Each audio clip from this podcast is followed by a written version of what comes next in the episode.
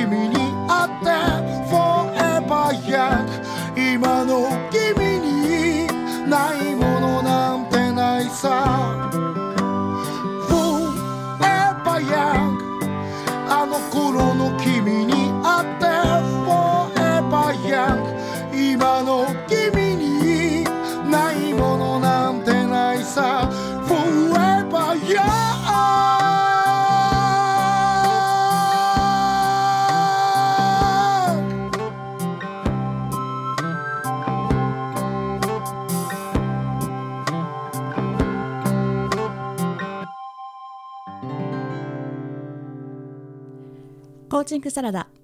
今週のテーマはコーチングって何するのっていうことについてね、はい。お話ししていきたいと思います、うんあのこの番組はコーチングコミュニケーションを皆さんに知ってもらいたい実践してもらいたいという内容なので、ええええ。まあ、散々今までもコーチングコーチング言ってきましたけれども、ね、実際セッションとなったらどうするのっていうのが大半の方のねリスナーの方の疑問なんじゃないかな、なんて思ってたので、うんうん。はい、そのあたりについて今日は深めていきたいと思いますがかよちは普段どんなふうにコーチングセッションってされてますか？そうですね。私は、あのえーオンラインとかよりうんも対面が多いので,、うんうん。でしかもあのカフェでやるよりうん。も個室が好きなので、いいですね。うんうん、あのえー、と自宅サロンに来ていただくかあとは会議室みたいなところの,、うん。あのレンタルスペースを借りて、うん。そこでやるんですけど、うんうんでもあのずっと座りっぱなしのセッションっていうのはあんまりなくてそうですよね。ねうん。あの椅子が大好きです。私たちチームフロー出身のコーチは。そうですね。うん。だから自宅サロンでも椅子をたくさうん。ん置いてあって、うん。でそれであの人間関係の展開、うん。ああのその会社の上司とか、うん。会社の人間関係であるとか家族うのん関係とかも全部椅子でやって、うん。でその人たちの気持ちになってああの座っていただいて、うん。あのうん。なんていうんですかねその人の気持ちをこう言葉に出してやっていくっていうセッションが多いですね。やっぱり椅子使いますようね。ん。なるほど。あとあのかよち結構絵を描かれたりとか色で表したりとかも。うん。そうですね。コーチングをやりだしてから以前私カウンセリングのセッションの時は、うん。あのやっぱり椅子しか使ってなかったんですけど、うんうん。あのーえっと今はクレヨンとかもすごくたくさん使いますし、うんうんあとは何かな？あのカード系うんうんうんもいろんなカードが、コーチングカードも使うしタロットも時には使ったりとか、そうなんですね。そうですねうんうんあのそれもそこのカードからその人の気持ちが読めたりとかもするので、おーえええそうなんですえね。うんうんそっか結構じゃあそういったこう絵とか視覚的にね訴えるものなども使いながらやってらっしゃるっていう感じなんですね。そうですね。うんうんうん。そうですね。なんかれいちゃんは？そうですね。コーチングのこの、ね、前半あのツールについてねお話ししていきたいと思うんですが、うんうん。私もそうですね。あのツールというと、まあ、ちょっとあの先ほどオンラインか対面かというところで言うと、ええ。私あの海外駐在ママのクライアントさんもいらっしゃるので、うん。やっぱそういう方はあのオンラインで Zoom っていう無料の、ね、アプリがありまして、ええええ。はい、ビデオ会議システムなのでお顔を見ながらもう本当に海外にいるとは思えないぐらい時差をちゃんと考慮すればねそうですね。身近にお話しできるものを使ってでもあのそうですね私たちあの顔をねじっと見てお話しするっていうことはなかなかその人の内面に探索していくのをちょっと阻害するのではないかと言われているので、うん。うん。やはりあのセッション中は顔画面をなしにしてただ、うん。やはりあの遠く離れていらっしゃる方なので、うんあのね、れいちゃんと顔を見て話したいっておっしゃってくださる方もいらっしゃるので そういった時はあの近況報告はじゃあお顔を見ながら話してて、えーそれでセッションになったら顔画面なしみたいな感じで、まあ、臨機応変に変えていったりとかしてますね。でやはりそうするとあの自宅と自宅でのオンラインセッションですのでやはり私もあの部屋中を使ってですね未来のあ未来の時点とか過去の時点とか現在の時点を決めていただいて、うんうん。歩きながらあの私たちが呼ぶタイムラインというね人生の一本線を歩きながら感じていただいたり、そうですね。あの過去と未来とっていうのね。そうです。そうですそしてまあ未来に行ってから振り返ってみてるとか、ええやはりそういったええ。こう、視点を変えると今まで気づかなかったことに気づきやすかったりするということで、うんあのやはり私たちのねチームフロー出身のあのコーチはかなり歩きますね立ち上がって、動いたり。ね、あのセッション中にワークをたくさんしますよね、うんうんうん。だからお友達の会話とかとうんはうん。やっぱりちょっと違うかなって感じですよね。そうなんですよね。うんうん。まあ、一方、あとあの私もあの対面セッションも実はしていて、ええ。あの一一時帰国中のクライアントさんですとか、うん。あと本帰国された後のえっと元駐在妻の方ですとかそういった方とは結構対面であのセッションを行うこと多いんですけれども、うん。私の場合は、まあ、会議室のようなものを使えれば使うんですが、ええ。やはりその方が忙しくてカフェでお願いしますっていう場合はあのカフェのなるべくねテーブル席が大きいところで、うん。あの小さな椅子のおもちゃを使って先ほどああのねあのダイダイソーのねそうです。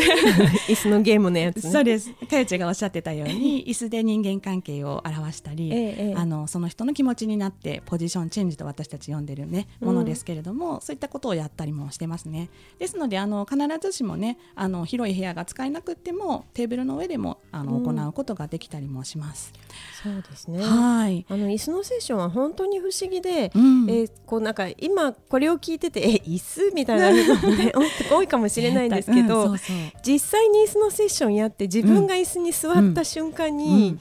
感じるものって大きいですよね。うん。そうなんですよ。もう本当にあのね、全然違うところに座らなくても、うんうん。ちょっと長椅子のね自分が座ってる右側にずれるだけでも、うんうん。それだけでもあ確かにちょっと違いますみたいな感じでねそうですよね。見え方が変わりましたっておっしゃる方も。私、家でね自宅で旦那の相談事を聞いてた時に、うんうんうん。そのまだその当時ね会社員でね、うん。で辞めるかどうのこうのとか言ってる時にね、はい。でその辞める話をいつ言うねんとかいう話の時にね、うんうんちょっとなんか私の中でうんって思ったので、うん。ちょっと椅子を出してあ ちょっとそのあの自分の上司ここに置いてみって、うんうんうん。でイメージして、うんでそしてじゃあ自分はその人にどんなことを思ってんのっていうのを自分の側自分の椅子からそう言ってもらったんですよ。で反対に今度は、じゃあこっちの上司の椅子に座ってみって言って、うんで座ってもらったら、ん。あってすごい気づきがあって、うんうん。いやこれはその辞めるっていうことを後回しにしている場合じゃない、この人にはまず言わないとみたいなのうん。がすごいうわーって出てきて、うん。で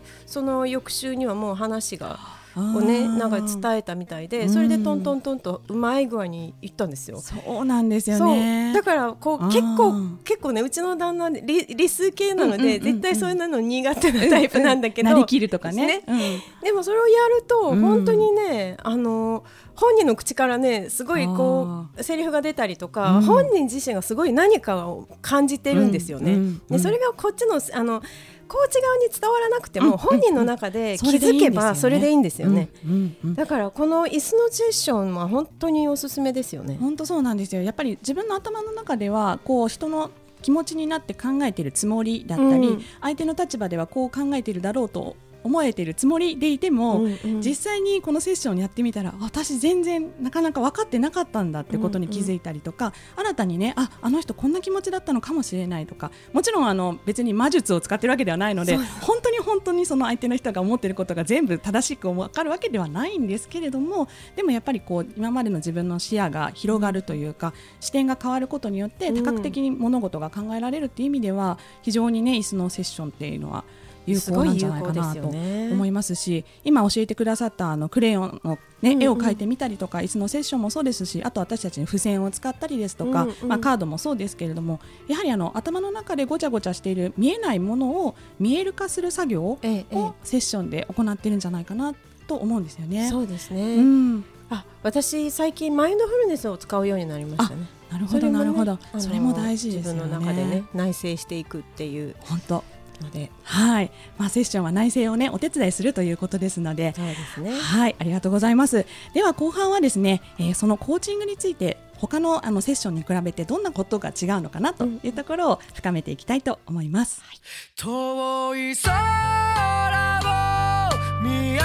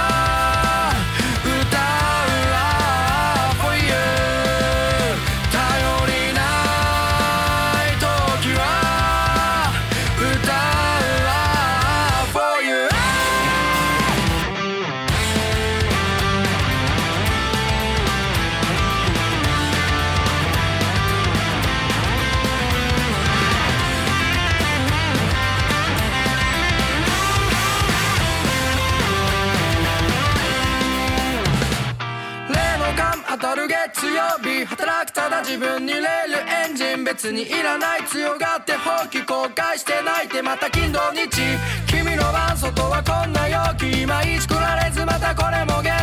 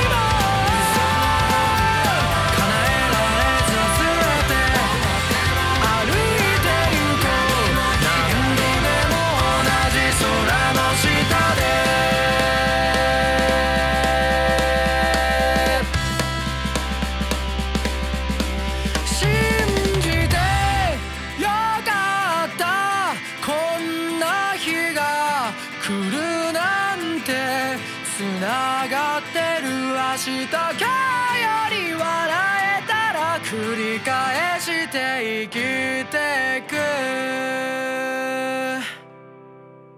コーチングサラダ、えー今週はコーチングって何するのについておはい。話ししてきまして、前半ではですねそのコーチングで使うツールについてうん。お話ししてきました、そのツールはねあの目的としてはやはりこの頭の中の見える化、えーうんうんそして言葉なのにね言語化することをお手伝いするツールであるということで、はい。私たちはねその内面に向き合うお手伝いをしているのが、まあ、コーチングセッションですよというふうにはい。お伝えしてきましたが後半はですねじゃあセッションセッションってよく聞くけれども、うん。なんかあのコンサルティングとかカウンセリングとかと何が違うのかなみたいなうんところからコーチングについてもうちょっと深めていきたいと思いますが、はい。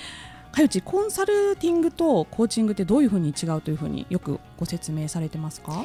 えーっと、うん。私の中で、うん。あのー線引きは、うん。コンサルってティーチングに近いのかなと思うんですよ。あの教えてくれる、あのうん。コンサルされる方する方が、うん。あの受ける方に、うん。あの自分があのうまくいく方法を知っているものを伝えるっていうのが、コンサルティングかなと、アドバイスをする。アドバイスですね。ね。ティーチングの方に教えるっていう方ですね。ですよえね。えでコーチングっていうのは、うん。その本人の中にあるとコーチがそれを信じているので、うん。そのクライアントさんの中から、うん。その答えを本人の中から引き出すっていう感じ確かに。だと思います。そうですよね。あのスポーツのコーチもね、うんコーチと言われているので私たちがコーチですっていうとあなんかこのその道に長けてる方が教えてくれるの？とか指導してくださるの？っていうふうに思われる方も多いかと思うんですけれども、実はまたそれとは違っていてということですよね。そうですね。はい。あのメンタルコーチっていうのはね、うんちょっと違うのかなと思います、ね。そうなんですよね。じゃあ一方カウンセリングもねよく聞かれるんですよ。あの私散々あのコーチングやってますコーチングやってますって言っていて、ええ。ええ知り合いの方にねじゃあ今日もセッションカウンセリング行かれるんですか？とかね。まあやっぱり一般の方としては ね。カウンセリングって言葉の方があの馴染みがねあるんだとからだと思うんですけれども。どうでしょう？かよちの場合はカウンセリングとコーチングは、あの私もともとカウンセリングのセッションから始めているので、うん。あのちょっと方向が違うのかなと思っていたんですけど、うん。でも結局今はもうすべてコーチングセッションっていうくくりの中で過去も扱うし、うん。カウンセリング領域と呼ばれる人たちも扱うので、うん。私の中ではあんまり線引きないんですよね。そうですよね、うん。あのーよく言われるのがねカウンセリングってセッションはあのマイナスのメンタルのところからゼロゼロに。のニュートラルにね、持ってくる。でまたメンタルがニュートラルからさらに上にねこう目指すところに行くっていうのがコーチングというふうにね言われてたりもしますけれども、やはりあの私たちが卒業したチームフローのプロよプロコーチ養成講座などではあのカウンセリングとうん。あのコーチングは大きくね分けてはなくって、まあ、両方扱いますよと、まあ、誰しもねやはりあの解決したい悩みは持っているものだとええええ。いうところから、まあ、あのカウンセリングだからこうだコーチングだからこうだっていうふうには分けてないわけですけれども、うん。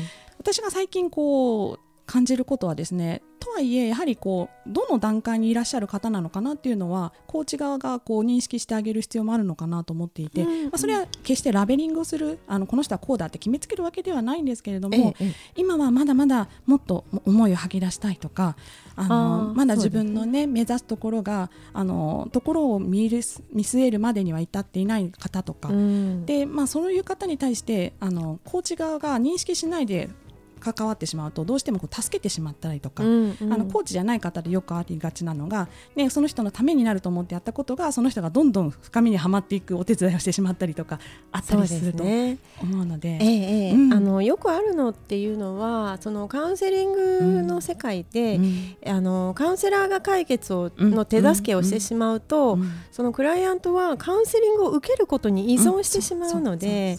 その依存とでカウンセラーの方うもん。頼られることでちょっと嬉しくなって、でその2人の間で共依存っていうものが始まっちゃうっていうのがありますよね。本当そうですね、うん。そのあたりは、まあ、私たちはコーチとしてあのこう自分が今どんな関わりをしているのかなっていうのに、まあ、うん気づけること。先ほどのマインドフルネスじゃないですけれども、うん。今自分が何をしているのかなっていうことに気づいてであな相手のた相手の状況もどうなっているのかなっていうことにもねこう気づいていられるようにしていきたいなと。そうですね、うん。あのえっと、もう一つ私が気をつけているのは、うんうん。自分の中で答えを決めちゃわないっていうことだ、なんですよね、うんクライアントさんの中で、うんこの人はこうこうだからって思ってしまうと、うん分かった気になっちゃうと、うんそういうセッションに自分がこううん見立てを見立て通りにこうんう運んでいく、うん。でそうするとクライアントはそれを読んで、うん。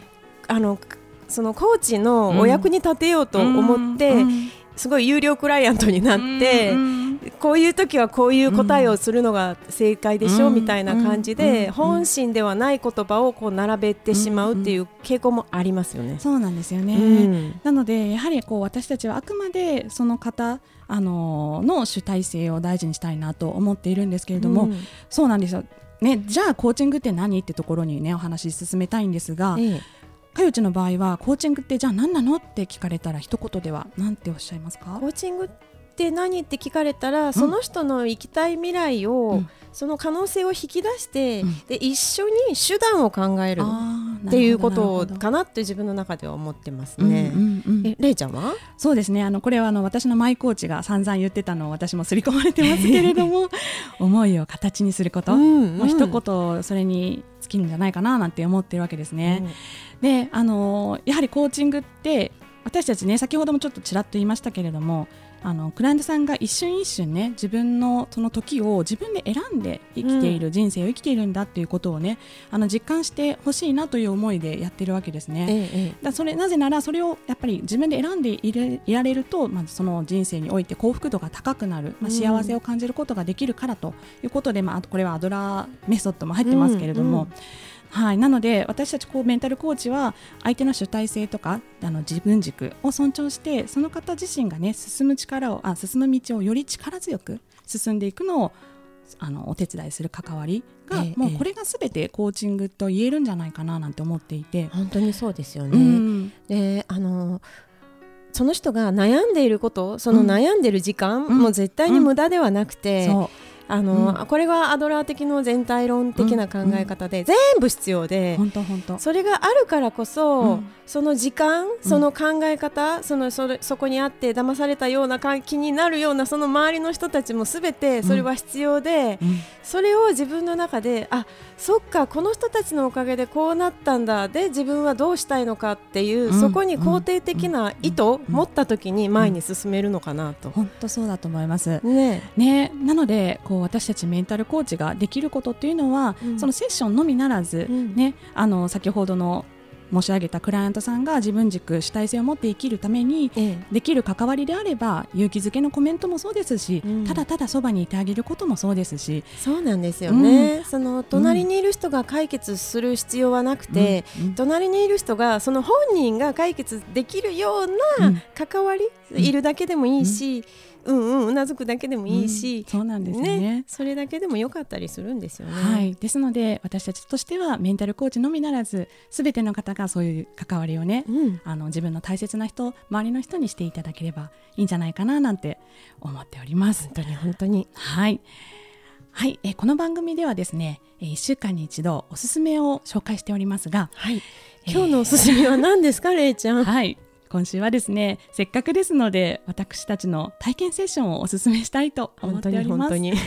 えー、かよちの体験セッションは、はい、加藤佳代ひらがなで、うん。あの検索していただくとうん。出てくるかと思います。でもう一つ私のホームページの方がありまして、はい。心センスラボ、うん。こちらの方もカタカナで、うん。うん。あの出出していただくと、お。あの出てくるかなと思います。はい、ぜひ検索していただいて、はい、私の方はユモトレイナ .com これあのアルファベットであの入力するとおそらく出てくると思いますので、はい。私のホームページの方でもセッション募集しております。はい、えーとあとですねお知らせをはい。お願いしたいと思います。はい、はい。えーまたまたコーチングサラダお茶会を開きます。え12月はですね、えー、12月12日水曜日、うん朝10時から12時まで、うん池袋で開催いたします。はいまたこちらの方も、あのホームページあのブログの方でお申し込みをいただければいいかなと思います。はい、ありがとうございます。今週のコーチングサラダいかがでしたか？ね、改めてこう、うんあのツールとか、うんさこういろんなことをあのーこう語ると、うん私たちのコーチングって、うんやっぱりちょっと特殊なのかなってちょっと思ったりしますよね。そうなんですね。他のコーチね他の学校のコーチの方とは違うのかなと。はい、うんぜひねあの私たちのチームフロー流のコーチング、アドラー流のコーチングメソッドをまだあの体験してことがない方はぜひぜひ体験してみてください。はい、えー11月30日のコーチングサラダはこのあたりでパーソナリティはれいちゃんとかよちでした。それではまた来週。素敵な週末を。